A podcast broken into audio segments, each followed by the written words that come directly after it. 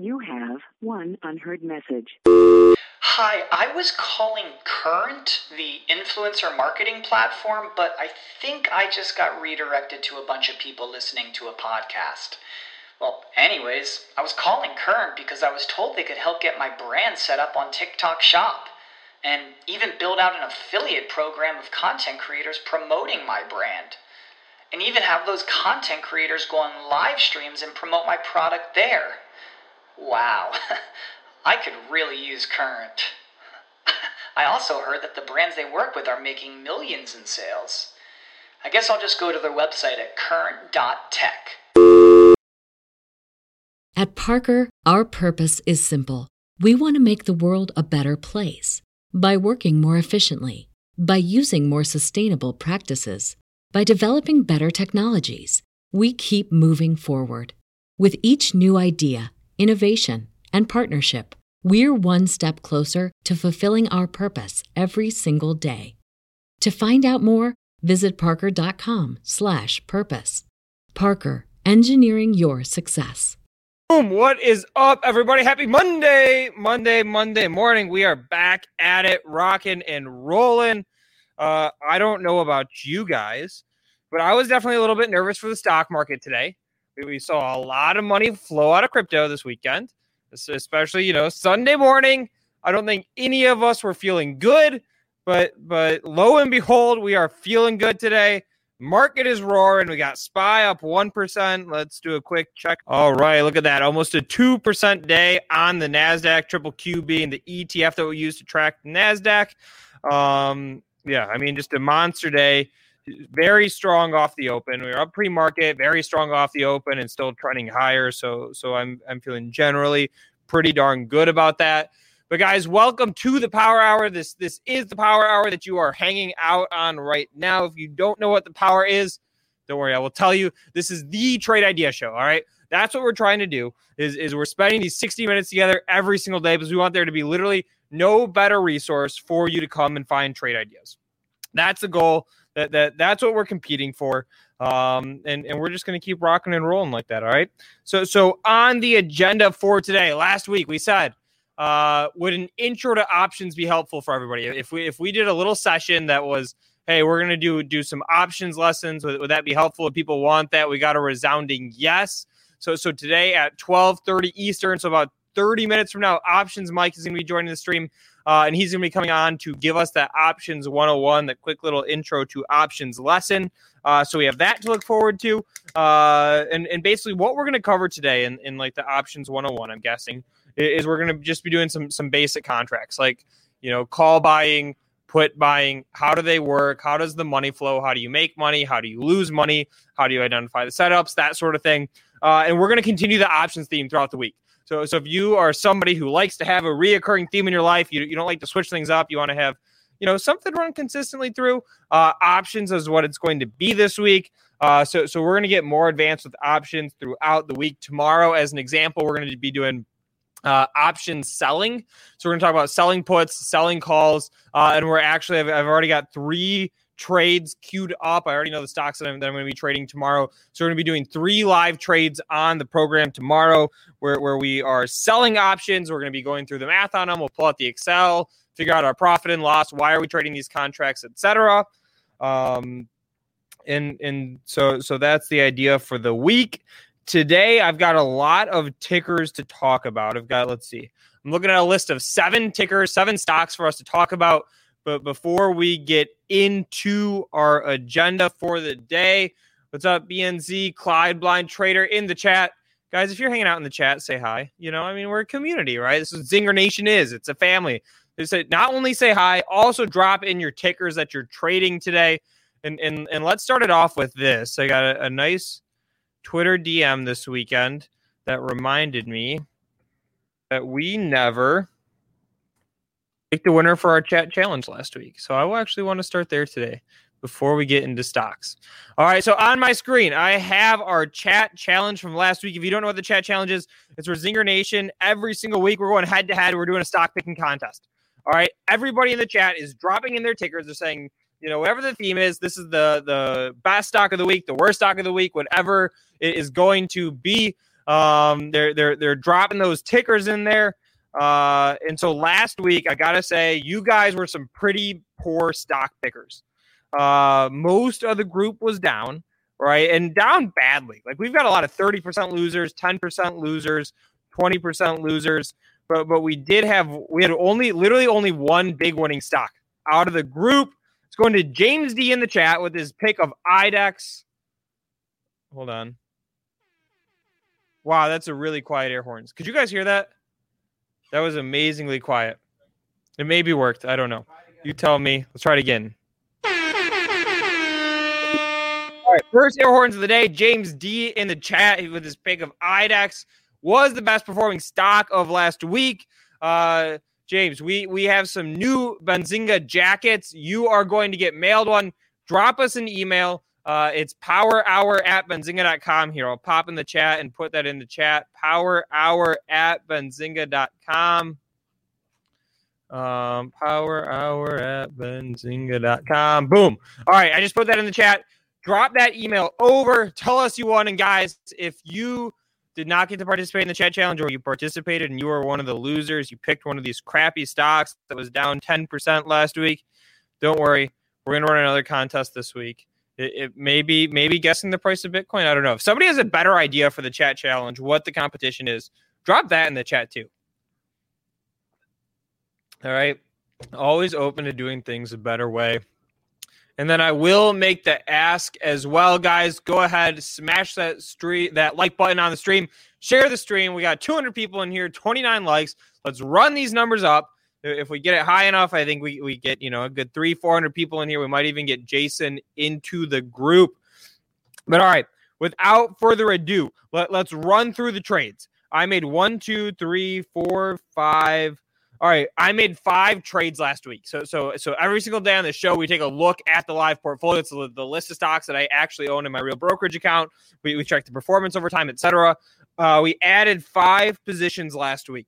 So, so I want to hammer through those really quick. Talk about, hey, we added this stock. Why do we add it? How do we feel about it? How are we playing it now, etc. Guys, if you have other chat tickers, drop them in the chat. Like I saw the first one already come through. Sundial Growers. And I'm going to add producer AB onto the stream now too. Um, what up, Zinger Nation?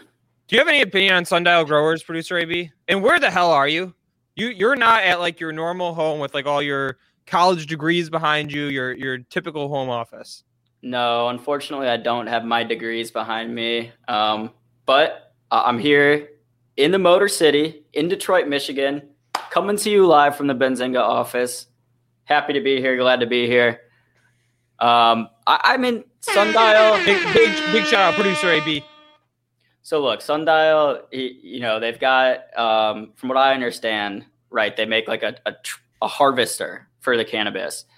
Um, so it could be an interesting shovel play in the cannabis industry. Uh, the price action, this is one that we of course saw get a crazy run up. Yeah, back in. Uh, yeah, this was this was an Atlas favorite. Yeah, and we saw it. My opinion is that the thing's not going to do anything until then. If, if if like it starts to pick up in the social waves again, if it gets going in the chat rooms, boom! I'm a hammer that. I'm going to get back into this stock. Let, let's let's let it ride. Let's run it up. Um, but nope. So yeah, I mean it's hard it's hard to say if that if if if the run up, you know, if it's going to if it's like low float, shorted, what the deal is with that. Um, but who knows? I mean, if the whole cannabis industry takes off and this really ends up being, you know, if they're like the John Deere of of cannabis, but my opinion is just that. Yeah, but why now? You, but I, why, I think yeah. that if you're not in the stock, you have no. I mean, I don't know the company, right? But again, I know that this last crazy move when the stock went from fifty cents to four bucks was because it got run up on on the social sentiment. You obviously don't have it right now. I don't know what other catalysts they have on the horizon. Um, and, we've got Christian in the chat is saying that you know that every time that the stock gets run up, management drops an offering on people. Obviously, that doesn't hurt. So there we go. Yeah. somebody um, else like, is saying, look at the float. Yeah, that's what I was saying. Is I'm not sure. I haven't, I haven't looked at like the most recent the float data, how much it's shorted, etc. Um, Jim Stocks is saying he wants it in at 50. I, I, think I actually originally got in uh, before that run up, so, somewhere around there. Um, and so yeah, I haven't I haven't been in this since since it had that crazy run up. But who knows? The thing that I'll say too, guys, is is that if you have tickers, if you have stocks for us to look at, this is the Power Hour. This is the Trade Idea Show. I immediately regret this decision. Drop your tickers in the chat. We'll look at them, okay? Um, all right, AB, you want to hit some of the ones that I bought last week? Let's do it. All right, Coinbase getting a little bit of a saving grace today after the crypto market bloodbath this weekend. Goldman Sachs coming out with a buy rating on the stock, $306 price target. Let's talk about analyst ratings broadly as a whole. Guys, we have this amazing resource on benzinga.com that gives you all of the analyst upgrades and downgrades. I'm going to drop this in the chat. Like bookmark this page and share this page. This is like one of one of my joys. This is actually the most, I believe, the most visited analyst ratings page on the internet. So you should definitely bookmark and look at this thing. But but let's zoom in. Let's talk about analyst ratings as a whole for a second. So so so you get all these banks, right? Here here's a list of firms right here uh, that come out every day. There's maybe like 150 uh, reports that come out uh, with, with, with these sell side banks putting out their ratings on stocks. There, there's only a handful of them that actually cause stock prices to move. You've, you've got Goldman Sachs, J.P. Morgan, uh, maybe a Citigroup, maybe a Credit Suisse, maybe a UBS. Um, but but Goldman really is the big one. These used to be way more influential. If we're, we're talking five, ten years ago, these used to always move stocks. It, has been less so recently. Um, but but if we go ahead and we look at Coinbase on this page, C O I N. All right, there you go. You've got Goldman Sachs coming out for the very first time on the stock. They have a buy rating on it. They announced that that 306 uh, dollar price target. If my mic is cracking, please let me know. Um, and and the stock gets a little bit of a pop despite the bloodbath in the crypto market. Um, I mean, Coinbase. I, I'm I'm long the stock for a couple reasons. Oop, I'm on the wrong Benzinga Pro. I've got a couple open. There it is. I, it, it is cracking a little bit for me, but I didn't know if that was just my new. All right, producer Rohan, can you help us, please? All right, producer Rohan's on it. Um, but but I'm long the stock for a couple reasons. One, it's a less volatile way to, to get access to the crypto market, right? It's going to move less than Bitcoin. It's going to move way less than your Mars or your Riots. Uh, two, I think the stock is pretty cheap. I, I, I, did a calculation over this weekend. We hosted our Benzinga boot camp. We walked through all the math to calculate the PE ratio on this stock. The PE on this thing is only 18 and a half compared to the S&P 500 average, which is like these are mega lower growth stocks. Oftentimes, uh, the average is 44 on on the S&P 500. So, so I think it's a fairly inexpensive company. Um, you know, it's it's less volatile. It gives you some crypto exposure. So, so that's why I'm in that one. Uh, and, and, and I'm going to throw all these stocks that I bought last week. I'm going to drop them out to the chat. If you guys like this stock, you like Coinbase, drop me the one. If you're hanging out on the sidelines, you're not in it, give me a two. I want to know. Why? Why? Why? Why? Why? All right, there's the move I, there. I need to go back and uh, you know what I said last week about Coinbase. I wasn't saying I think it's going to go down to 150. I was saying if we saw more pain in the crypto market, as far as you know, we saw Bitcoin hit hit like 32,000 and bounce.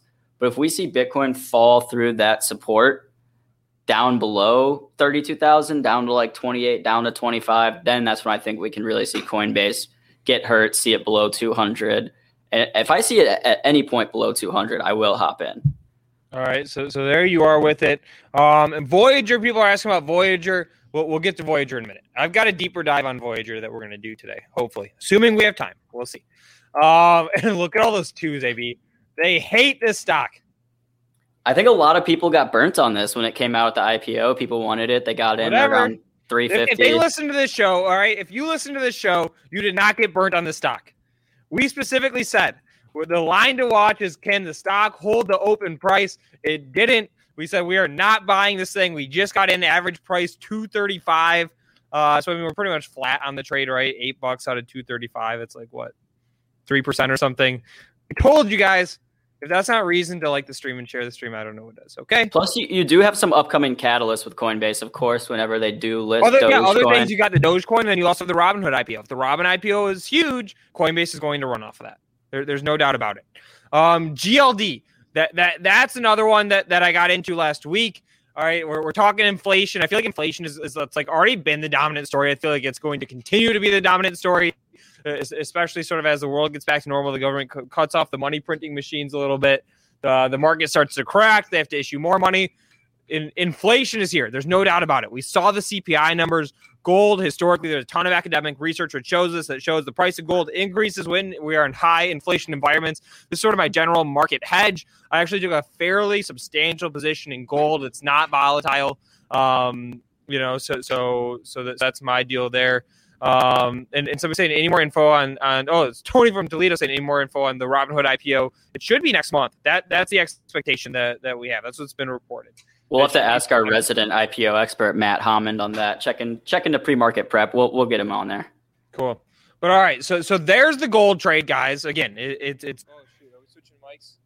All right, t- go on without me, producer AB. We're gonna mic switch to to stop the crack. So we're talking talking gold right now. I do want to go back. You know, Luke mentioned the CPI. Um, you know, before people get super scared about that, the one thing that I think was interesting looking back on that was was the prices fr- from the April CPI were based on last April's. So if you look at it and you look at the details, what was driving that CPI up higher, um, it was things such as you know rental cars, travel, um, you know vehicles. And last April, right after the, the COVID shutdown, no one was renting cars, so prices were were much cheaper than they normally are, and then they go back to normal. So it looks like oh, rental car- cars are twenty percent more expensive year over year, um, when obviously th- those were due to some other factors last April. All right, I'm back, Bruce AB. Can you hear me? How do I sound? Yes, sir. You sound better. No. All crack. right, chat. Drop me a one if it sounds good. If it sounds bad, drop some expletives. Okay. All right. So gold. You're just talking about car parts, auto cars. I was just talking about how the CPI was a little more inflated than it should have been because of last year's in April stuff like rental cars, et cetera, were, were way cheaper than they normally are. Boom. We're getting positive feedback on the microphone. There's Bruce Rohan coming through. All right. That's taking us to carparts.com, another benefactor, I think, of rising inflation. Uh, you know, people are not going to, if, if we get big inflation prices, used cars go up, the, the prices of them, new car prices go up. Uh, people are going to opt to repair their cars. It's been a red hot market. Uh, carparts.com, a very cheap stock trading at 1.6 times price to sales. We bought this one last week in the live portfolio for, for just above 15 bucks. Uh, we, we've had the COO slash CFO on the show several times. Um, only 3% of car parts in the US are sold online. The rest of it is, is sold sold in stores digitally. I mean, uh, or sorry, sorry, sold in stores, repair shops, etc. So, so I like this one as a long term play. Um, so, so that was another stock that we added to the portfolio last week. All right, and people are asking about LOTZ and uh, and and uh, NIO. LOTZ, I still own this stock. Here, here's a one year chart of LOTZ, daily candles, obviously ugly. Let's zoom in a little bit. Um, I mean, you don't have a ton on the chart, right? You've got this bottom right here at at 488, 490. Um, yeah, so somebody else, uh, Andre in the chat's dropping that AutoZone is reporting earnings tomorrow. Uh, if you guys need a quick list of stocks reporting earnings, I've got you. Boom. Benzinga creates this cool graphic. Yes, sir. Shout out. out Zoom. I knew- Yep, that's how I knew AutoZone is reporting. Don't miss your earnings reports. I'm gonna drop this in the chat so everybody has that one. I, um, but You yeah, know I mean, LOTZ. Like I still own the stock. I have no reason really to own it. I cleared out most of the stocks I don't really have a reason to own recently. I do like the the market in general, the used car market in general from an investment perspective. That's why I kept it. Um, and I'm just sort of hanging out in this thing. I want to ask Zinger Nation this one. If you guys still like LOTZ at this price, basically five bucks on the dot, throw me the one. If not, throw me the two. I, I want to see where everybody's at with this one. This one I think is going to be more divided.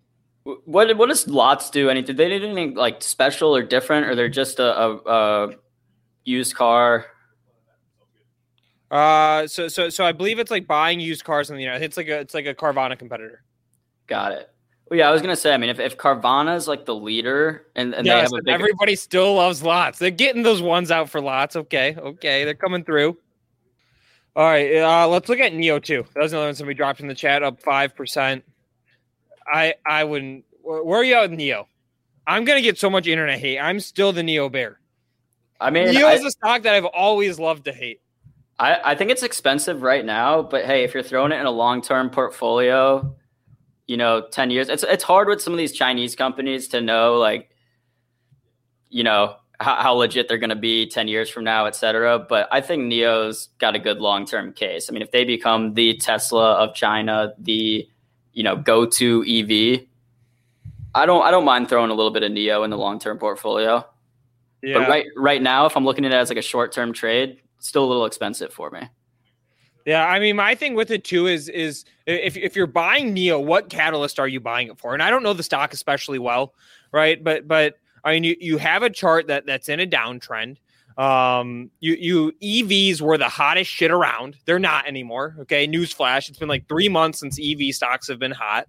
Um, you know, the money's rotated out of them. It went to crypto, and now it's starting to flow back to small caps. It's not in EVs. Um, you know, we don't have an upcoming earnings report. Like, I don't know if you're buying the stock right now. I don't know what catalyst you're buying that stock for. That that that's my thing with NIO. And, and I see somebody else in the chat is dropping my favorite ticker, ticker F, still in this one. Stock calls air horns for four. Dude, we make people money on the show. Again, this was our, our stock of the year, is our 2021 stock of the year. Look at that chart. Getting what? So let's see, 850 minus 1320. How what percent gain is that Looking about forty percent. divided by 8.5. Don't short me. 55% producer AB. I'm not gonna let you short me on my forward returns. Um, guys, the line to watch in Ford. Okay, this is a year-to-date chart. 1360. I'm gonna zoom us out. Two-year chart. We're looking at two years now. 1360 still the high. I'm gonna zoom us out again. We're gonna go to five years on Ford. Okay, let's zoom it in. Uh, we're gonna look at this 1360 line again. All right, 1360 is a high all the way back here. Let's get a date on this. It's a high all the way back to uh, 20 July of 2016. $13.60. That is your line to watch in Ford. If you're not in this one yet and you want to get into it, look for a breakout on the upside. Uh, if, if you're in the stock now, watch, see if the stock runs into trouble at 1360. But again, that's our five year high in the stock. That is the line we're watching. Jason's here. What is going on, sir? What's up? What's up? How, how's the market today? How's life? Market's we are well. ripping, baby. Cry- Crypto's a little bit of a rebound after the bloodbath this weekend. Spy, you have Spy. We're doing a quick Spy check, up 1%. We look at the triple Qs, the ETF we use to track the NASDAQ, up 1.7%. Your Tesla's up 3.5%. So, so, we're, so we're getting a little bit of action. What's up, Mike? Jason, man, how you been? Been a while. How are you? It's been a while. How are you? How are you? I like Doing you. good, thanks. You look nice. Got a blue background, blue shirt. Going look- for it. Looking good, man. Looking You good. even got the air conditioner off today for the first time in a week. Nice. Oh, really? Yeah. Where are you Uh, located? I'm in New Jersey and it was 95 yesterday and humid. It was not Wow. fun. I like to be cold versus warm, like in a house. So I keep the air conditioning on a lot, maybe too much, but that's just me. You know? I, I can go with that. Yeah, I like to be cold. Not like yeah, I don't like snow, but um, like I mean, I mean, like I like I have fans next to me. Like, I keep fans nearby. Well, I have You know a what I mean? personal space heater at my computer and six monitors. Tends to warm my office up rather nicely. Haha. See, there you go. There you go. All right. Well, here, Aaron, take it over, baby. All right, care, um, Yep. Nice. Mike, do you have, do you have a, a screen you can share with us to kind of um, show us about you know just your basic option strategy? I can definitely share my screen. Let's see. Um, If not, I can see what share it's going to give you. Uh, You should have the option to do different windows, or usually like just just sharing a specific application or tab is the easiest. That way you can go back to it. you know, I'm going to let you do it. Uh, Let me try this off because I don't. There's. I don't want my um, count information accidentally gets going on screen. Oh yeah. Hear you there. All right. Well, give me a sec. Can you just start us off by explaining kind of the the differences between trading options versus just buying common stock in a, in a you know shares of a stock, and then what the what the benefits of options can be for even a smaller trader. Sure. So when you buy stock, you're buying the equity, right? And let's say you went out today and let's say you bought Snap right now and it's trading at 59.74 and you bought 100 shares of Snap, you would pay your 5,000 you know, $974 and you own you know, 100 shares. If the stock goes down a dollar, you lose a dollar per share. If the stock gets back to 59.74, you you're break even, right? So you have, you know, whatever the stock does, your movement is completely based upon the stock price right? And you have no expiration. You can hold it forever, right? If you want to hold Snap for the next 20 years, have at it. You never have to sell it. Options are a contract. And what options are, they're a contract between you and whoever you're selling the options to you, or if you're buying a put or call. And we'll keep it simple today. I'm just going to be saying I'm going to buy a put or call. And what they do is they basically give you the ability to buy or sell a stock at a specific strike price. They have an expiration date. You know, typically, if you look, uh, most people want to trade weeklies or the front month, but you every month you have weekly, monthly expirations on options. I, by the way, to new people, I highly recommend you focus on monthlies and stay away from weeklies until you get more advanced. Most people I know, they tend to take their biggest losses always on weekly options. But what they do is they also give you leverage, and that's why we love them as traders one contract. So if I bought one $60 call on Snap, for example, right, right now, and you can take a look at that and say, okay, uh, Snap here, the let's go to the let's do the June expiration of Snap. The $60 call is right now trading at roughly 293. Right? I would put out um, each contract is worth 100 shares. So that would be the same as me buying 100 shares of stock. So very simple. I would put out $293 and that would be what I would my risk on Snap. My risk is now premium paid, right? So the worst I can lose on that trade is $293. Does that make sense? Yeah, yeah. So essentially, you know, for, for even smaller investors, you can find find a premium like that that's just two hundred thirty nine dollars or two ninety three. You said. No, that's where that one was at currently. Yeah. So I mean, that's where I think it, it plays in a lot for for newer investors because people tend to get really scared about options. They think, oh, you can lose infinite amount of money or you have unlimited loss potential, whatever, when it's actually the exact opposite if all you're doing is buying a, a simple call contract. Right, but there is something that has to be dealt with, and that's called theta decay in stocks. And I don't know, want to go heavily into the Greeks, but every day that goes by, you have a decay in an option. If the price, stock of the, stock of the price doesn't move, the option is going to go down a little bit. And if you look at that call that we just called out in Snap, it has a decay of Let's pull it up here. Theta decay is six cents. So every day, let's say the stock for whatever reason didn't move a penny, that option is going to lose six cents. And the closer you get to the expiration, this case being June 18th, the faster that option is going to decay. It's an accelerated trend. It's a curve, comes up and then it just starts to go down. Any option that expires out of the money is going to zero on options expiration very important thing to know about options. If they expire in the money, you're going to get assigned. So if you own the 60 calls and Snap closes at $60.01, and by the way, it's not the close of the trading session on Friday. It's usually around between 4:30 and 5 when the market makers actually come in, the brokers do all their signing of it. You could get assigned 100 shares. You need to have the cash to bring that on. Something a lot of people just don't realize when they first start trading options. And so all of a sudden they're getting a margin call because they now have a whole bunch of shares in their account. And they don't know what to do. Yeah, and I don't know if you were watching earlier, but that's what uh, Jason was talking about his BTN calls that the stock's been up, but the calls are down, and it's you know because of that time decay. Well, it's time decay, and there's something else going on here, and that's the VIX. The VIX had a big run a couple week, a week ago, but as the VIX comes in, um, VIX suppresses VIX affects the price of options. When volatility is cheaper, options are cheaper. When volatility is more expensive, options are more expensive. So when you get a big yankin like we had on the VIX last week, you see the price of options come crashing back down again, and all that volatility, it's called implied volatility, comes out. Meaning, if the stock's not moving enough underlying, your your option's going to get be worth lower, less and less at the end of the day. So, have you ever have you ever seen um, something where, where say I buy a snap call and tomorrow the VIX shoots up, but the stock is like barely down. Have you ever seen something where the where the contract actually becomes worth more just based on the VIX and not based off stock movement? I see it every day based upon big flow. And if you really want to see that come to play, you know what I do is I, I call out option flow for my members and we know what's going on. But when you see big time option flow coming into a name, the first thing the market makers do is they jack up the implied volatility on the name because all of a sudden they have risk, right? So if you think what the market maker does, they make their money off the mid, the mid range, right? And the first thing they do is when they get hit with a large order, is they jack up the price of the options, the implied volatility, because they want to reduce their risk. And they also go and they hedge the order off. By the way, if you want to look what happened in GME, GME and these Reddit guys, they figured this out and they used cheap calls on GME and some of these other names to drive the price of the stock off because as they were buying the calls, the market makers were actually buying the stock to take away to hedge it off. They didn't want anything to do with the bets.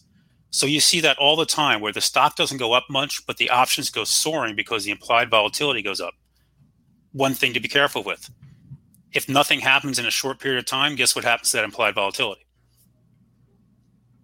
Um, it goes down. Comes No. right back Okay. down, and, the, and the option price comes crashing back down with it. So one, one thing that I thought was really interesting with the whole uh, GameStop saga on the option side was once it did get that huge one. Let me go back. Let me go to like a one year so we can see this huge run up. Once it did get all the way up here to 450, whatever, there were a lot of people that were buying puts back down at say 200, whatever, and the stock would drop, but the puts were actually worth less, and that was because a lot of the, as you were saying, the volatility was coming out of it, coming out of the stock. Yeah. So when they were buying those cheap puts when it was up around five hundred dollars a share, you know, you're, you're four hundred dollars out of the money. You need a lot of movement for that to work. And the one thing you have to look at when you look at options is look at the delta. Delta is how many, you know, how much, how many cents my option will move based upon a one dollar move in the underlying equity. So if GME they were buying puts that had a one cent delta, even if it dropped fifty bucks, right? As you pointed out, the IV is going to drop more. The options are decaying it's just not enough to get it to get the the options to work and a lot of people found that out the hard way Yeah, and well, in the initial run up, the IV just got so high because the volatility was crazy that once a little bit of that volatility came out, and I mean, I saw people that actually they would buy like say like a two hundred fifty dollar put, and then GameStop was below two fifty, and still their put contract was worth less than it was. Um, so it's not always as cut and dry as you know, stock going up, the calls are gonna gonna do well. Stock going down, the puts are gonna do well. Um, well, I mean, I remember GME had volatility IV of over 600%. I think it was like 660, 700% at one point. yeah, which that's just unheard of. Right. And now it's trading around 100%, which And- is a heck of a lot more reasonable.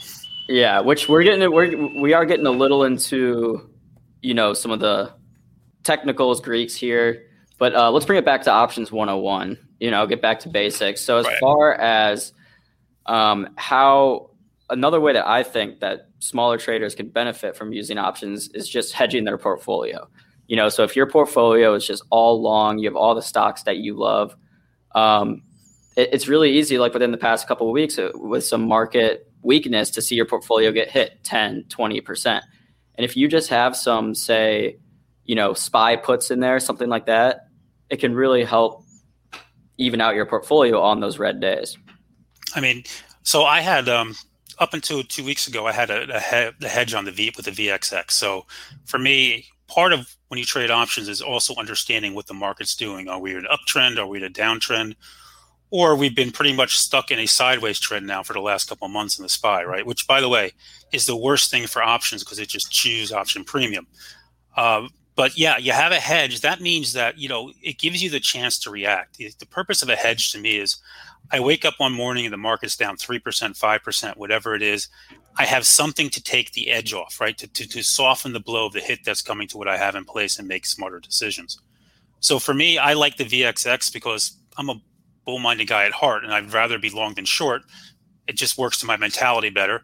But to your point, puts on the SPY, the Qs, the IWM, pick your favorite index works well or your favorite name that you really like to, uh, to put puts on. Another great strategy there is if you own the stock outright, for every 100 shares you have, you could sell a call against it and do a covered call and collect the premium. You know, as the stock goes down, you're you get the basically you can buy the calls back cheaper or let it expire worthless.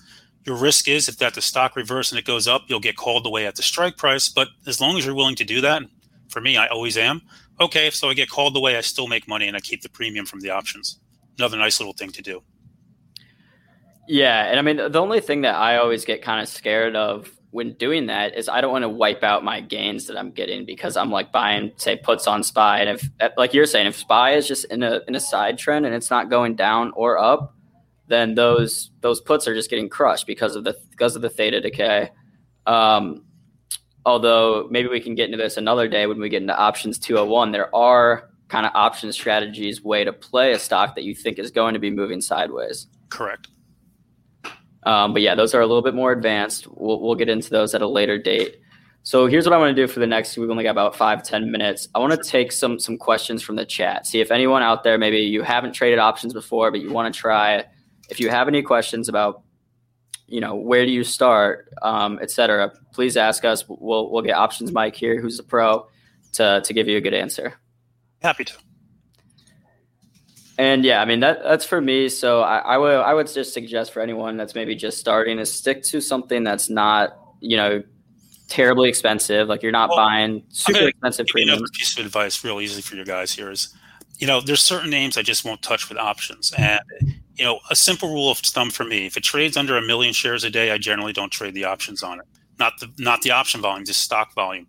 Secondly, if the name's not liquid, names like Booking.com, Chipotle, where they, you know, if, when you can see they only trade like a couple hundred options a day, you don't want anything to do with that because if it goes against you, the put the bid ask on that can be as two three dollar wide on your option, and good luck getting out because the market makers are going to make you pay through the nose to get out. So you need to play names that are liquid. If you're just starting, stick to names like Ford, GM, Apple, Facebook, Microsoft. Uh, AMD is very liquid. I mean, just trying to give you some names off the top of my head where tremendous amount of option flow every day. Spreads are typically within a couple pennies of each other. Really something that'll help you out.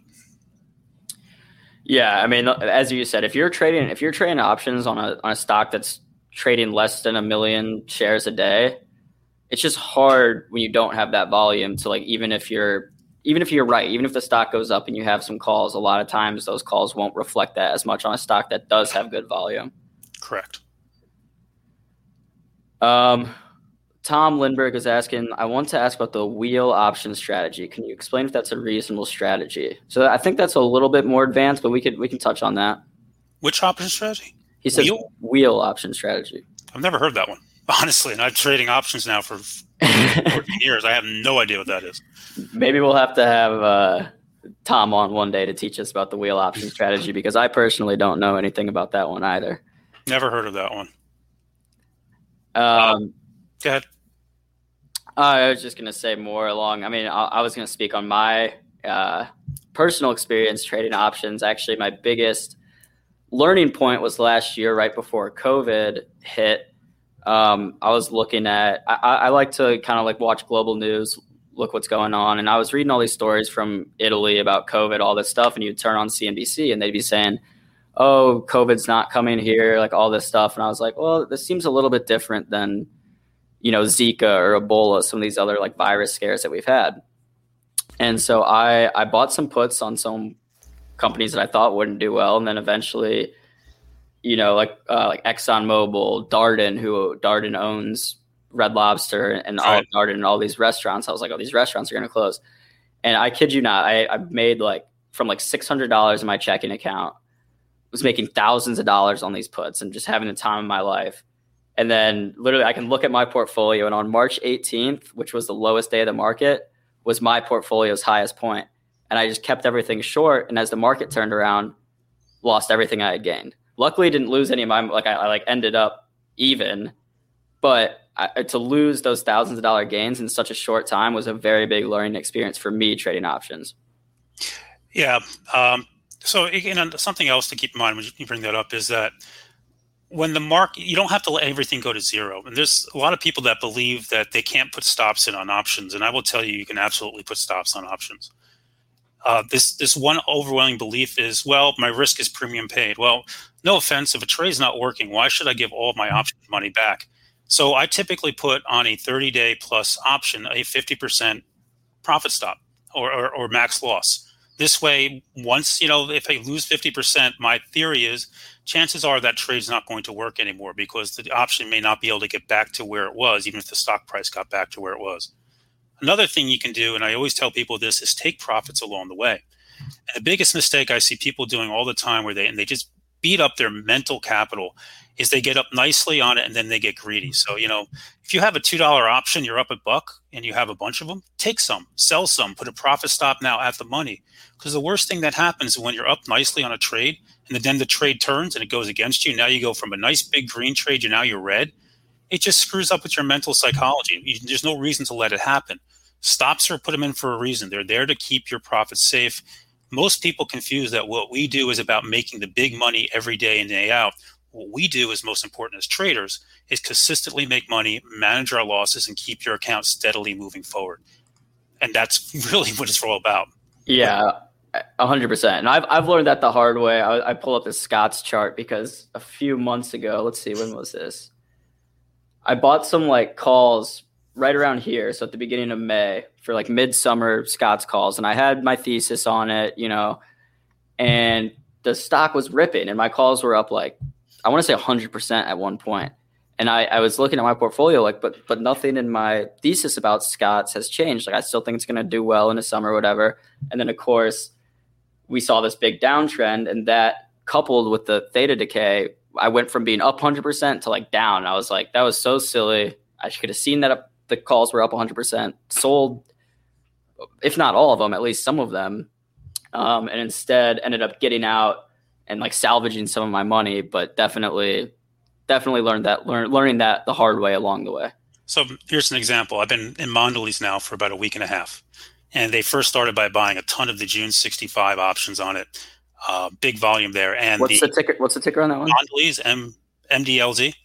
MDL. There you go. Hit an all-time high today. Okay. So they've been buying calls hand over fist, but the calls weren't working in this one. The reason was is that the stock wasn't moving enough and the calls were decaying and the VIX was coming in and the initial calls I had went red. So liked it, bought a couple more, added to those June 65s. On Friday, we saw big, massive call buying again into the June 6750 calls. Figured something's up. Let me buy some of those too for the over the weekend. Came in this morning, stock was up bid. The first thing I did was I sold my June 65 calls for a small profit, but better than a loss. Took some risk off the tables, now letting the 6750s work as it goes into an event for next week. They have an analyst day. And everybody's like, well, why would you sell some? I'm like, well, I don't want to be oversized. I was hoping maybe to catch some news this weekend. We didn't. The stock's up at all time highs. I still have some exposure. It's about managing risk and not letting things get away from you. And the worst thing I see people do is they don't manage risk, or whenever the stock dips or the options dip, they just keep adding for me, I don't like to add to losing losing positions often because if it's not working, it's not working. Get out of it, come back another day. A hundred percent. And and like going back to my little story about last year at COVID when I made a bunch of money buying puts and then didn't sell them and then you know lost that money that I gained is it's it's it, it's fun and it's great if you do have an option contract that goes up X hundred percent, a thousand percent even. But I'd much rather take consistent, you know, 10, 20% gainers on these contracts day in and day out, than you know, take the risk of trying to watch, you know, if you have something that's already in the money, instead of trying to watch it run to a thousand percent, whatever it is, just consistently take those profits and you're going to be better off in the long run. and maybe run. leave one on a runner just in case. Yeah. That's stop at break even at that point. That's one of my favorite things is if I have like five contracts and I can sell three of them for all the money that I put back in and then just leave those two remaining contracts it's like a free on the house. Like if I'm right and it keeps going, then great. If not, then it was free two contracts. You know. Exactly. Um, all right. Well, la- uh, last question I will get from the chat is: if Do you have any kind of thing you're any any stocks you're not picks, but you know stocks you're looking at right now? I know you said you were still a little bearish on NIO. Yeah, I don't. Well, I'm not big on any of the China names right now. I think there's a lot of trouble there still percolating, and uh, with NIO, the unedited, the unaudited side of it has me very concerned as we keep going forward.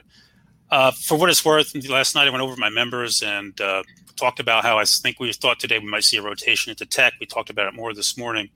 And we finally got a nice breakout on the Qs here above the 50 day.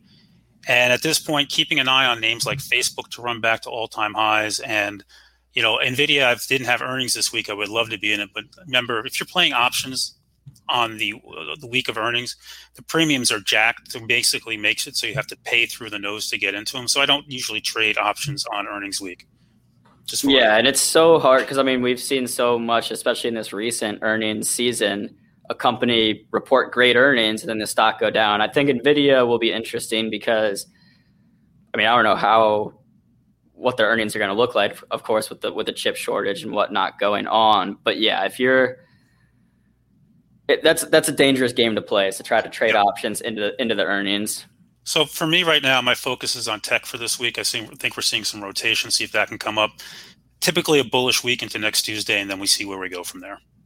Yeah, and uh, you know, I was watching Nvidia earlier. It's been moving a lot today. I don't know if this is one of you know a lot of times we see with some of these bigger tech names where the stock will kind of run up into earnings and then have a sell off. Um, and we saw that with Apple. Oh, every semiconductor has sold off on earnings this quarter for the most part. I think there's only even one or two that haven't. So that has me on edge because it doesn't really matter what they report and guidance has been great on all of them. It just hasn't seemed to matter. Yeah, but like you said, you know, even if I think like, oh, this stock's gonna run up into earnings, then have a sell off, the puts are expensive. I'm not gonna I'm not gonna touch those. It's a little dangerous. So, final piece of advice if you want to trade after earnings and options, wait at least five minutes before taking an option after earnings the next day because you have to let the IV be drained out. Because the market makers, the first thing they do is when the options open, they drain the IV out, which takes about half the option price away.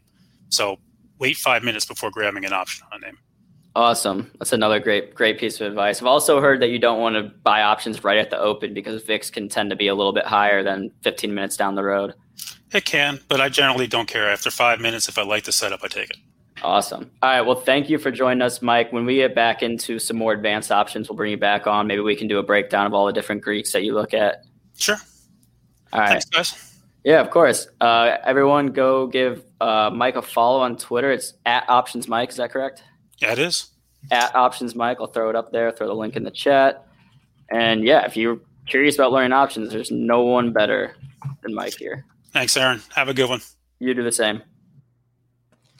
My man Mitch, what's up? What's up, dude? What's up? How's the market for you today? Um, it's I haven't really had time to check my portfolio, but the stocks that I like seem to be. I love Nvidia, and I've got that in my long term portfolio, so it's nice to see that up twenty five bucks today. Whew. Big pullback here in tech, but um, honestly, I'm thinking this might bounce back, and we might get a great day in tech. Um, I'm going to show right here. I got you. If you want to go ahead and head out, and we'll we'll see you at Get Technical, or we'll yeah, see I'll be you back in a couple minutes for Get Technical. I appreciate it. Got you, got you. I'll hold this down for you. All right, guys. So I'm going to really quickly just run you through the sectors of the day. One of the things I did at the open, and now I'll go ahead and get through it here in the middle. So definitely smash the like if you guys like me doing this, guys. Um, let me turn. Forget the little light. Let's keep going here. All right. So technology here. You guys saw a big push up here right out the open. Semiconductors really leading, as you guys can see. We just talked about some of that one that that Nvidia play also looking great. Uh, Nvidia looking good here. MU with a nice move. I don't know if you saw Micron Technology. That was an interesting move right there. Another one, AMAT. AMAT doing a nice move up. So definitely take your eyes on these. Keep your eyes on them. And for that, uh, for that, how's Intel doing? Uh, there you go. Look at look at Intel just pushing up on the high of the day right now. And this is one of my favorite patterns, guys. Whenever you get this kind of dip below the VWAP, then it clears it and holds it on a pullback. This is a nice VWAP bounce play, nice pushback up there in INTC. So definitely, guys, let me know what you guys are looking out there, and I can also take a look at some of these specific stock tickers if you guys want me to take a look. But definitely smash the like. Mike did a great job there. Uh, real estate looking good today, man. I didn't expect to see this one. Real estate services, residential office looking good there. Um, let's take a look also at consumer cycle and of course gambling. Gambling. We talked about if the major stocks started roaring again, you could potentially see the industry start making a move up. So one that I've been watching, guys, for a while, and I've been telling uh, a lot of people on Money Mitch. I mean, if you're not watching, you're probably not on with the trends here. But we said watch out for this DKNG push back up. And with that being said, we're going to also watch to see if Penn can start ripping and be the leaders that they are. And with that being said, you can take a look at some other plays. I talked about this on Friday. I said, GAN, I'm liking this. I'm liking this approach. Today it's up almost 9% here. Great move for GAN. Another one that I like, guys, is RSI. RSI is another one that I'm keeping a close eye on. We've gone down and up today, so we'll see if we can get back above 13s for this on uh, RSI. That'll definitely give me a good look. As you guys see, a good push from the 1250s. That's what I wanted to see, guys. I was actually thinking about maybe double downing in this position. I actually have an entry on RSI at 1205. So I'm letting this stock work here. Another one in that industry that you can take a look at is, of course, res- resorts and casinos are moving up today. And we talked about some of those in the morning. MGM, we we're going to take a look at. Uh, MGM having a great day here, pushing on up there past the resistance of, of 4098 and really starting to push up. CZR, one that Jason Raznick mentioned on Friday, guys, in that red candle. And look at it one day up and you have a nice move up today. Uh, that's another one to definitely keep on your radar, guys. And then, of course, Wynn.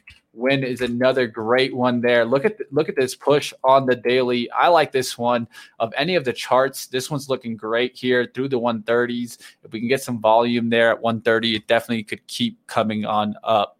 All right, guys, we're waiting for a second here. We'll get Neil on on Get Technical. Hopefully, he doesn't kill the plant today, guys. I'm going to need you guys to save the plant. So, if you guys don't know about the plant, then you guys probably haven't checked out Get Technical. So, if you need to find out what the plant's all about, definitely stick around for Get Technical. We'll be getting started in about a minute or two. But another one that I'm take a look at, and before we get you on out of here, guys, is an energy kind of pullback day. Let's see if this continues because I'm still looking at oil on kind of this uptrend. And if you look at the GUSH, um, this is a leverage uh, kind of gas look, and, and we've gotten kind of a pullback, but also a push up here. Let's see if this continues on the downtrend. Um, one of the ones that I was looking to see push up because it's the opposite was DRIP today, and as you can see, it's turned back around. And so I, I think you're going to start continue to see oil oil demand continue to increase. Another in consumer cyclicals that I was watching was lodging. I talked about it in pre-market prep. I said Hilton was on my radar, guys. I said also um, Marriott. Marriott was also on my radar, guys. Good day there for Hilton, though, starting to push up there. Mar Mars, which is uh, Marriott. Marriott also a good day. And for that being said, did Airbnb have a good day? Oh, looks like it's finding a good bottom here. This is what I, I like to see sometimes, guys.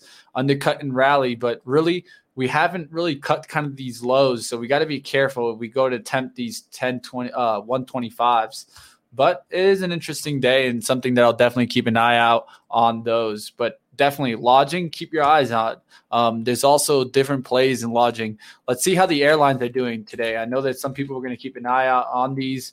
So LUV, you can take a look at. Um, we could take a look at this industry watch. And one of the things that I do see is a strong support there for the airlines. And so maybe we continue to see a push up. All right, guys. Another one that I'm keeping an eye out for is kind of cruise lines, and let's see how CCL is looking right now. Carnival is probably my strongest pick out of the cruise lines, and man, that that that looks like a good strong candle today. After we got this kind of drive up, we got a couple sideways days, and now we're driving back up through that 28.17. If we can get above 28 and hold, this one will be looking good to, to start approaching that 31 approach. All right, what's going on? What's going on? All right, guys. So the next one up, NCLH. That's another good cruise line play that I like here, guys. It's starting to really match up towards this trend. We wanted to get back up towards this high around 3150. So right now it's starting to look stronger and we got a push here off this 2850. So definitely you can use that as kind of a risk point. But this $30 right here is where we want to start seeing some real lift come. As you can see, this one has a tendency of going up and back down, up, back down, up, back down. Let's see if it now holds that 2850 and really starts pushing on those 32s. All right, guys, I'm going to go ahead and wrap up here. Neil should definitely be getting started. Let me check just to make sure AB will let, let me know there. Um, all right, guys. Looks like Gevo is one being mentioned in the chat, so I'll get that last one through, and then we'll go ahead and wrap up here. All right. So one of the things is you saw a nice pushback from kind of this lower uh, 475 on Gevo. I do like kind of this little push, but one thing I would use on Gevo so I don't get caught too often is let's let's use a weekly chart on this one so we don't get caught off kind of jumping into a daily push out.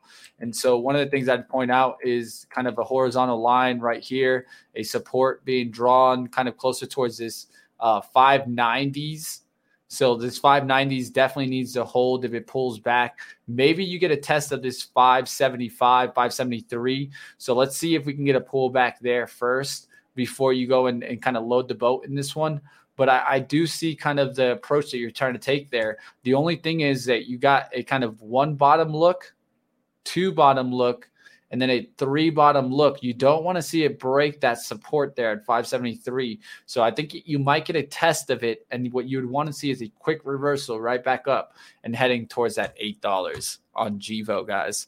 All right, guys, to go ahead and wrap up here. I hope you guys enjoyed me going through some of the sectors and the industries here. One of the things that you guys can do me a favor if you guys enjoyed this is hit us up on the comments below after the show. Let us know what you want to see more on Power Hour. We'll definitely reach out to those guests and definitely adapt the show for the viewer out there. So give us some feedback. Enjoy all your favorite sports like never before at BetMGM. Sign up using code Buckeye and receive up to $1,500 back in bonus bets if you don't win your first bet. When you register with BetMGM, you'll get instant access to a variety of parlay selection features, live betting options, and the best daily promotions in the business. And with BetMGM at your fingertips, every play and every game matters more than ever. Place your money line prop, or parlay bets with the king of sportsbooks today. Sign up using code Buckeye and receive up to $1,500 back in bonus bets if you don't win your first bet. BetMGM and GameSense remind you to play responsibly. 21 plus and present in Ohio, subject to eligibility requirements. Rewards are non withdrawable bonus bets that expire in seven days. Gambling problem? Call 1 800 Gambler in partnership with MGM Northfield Park.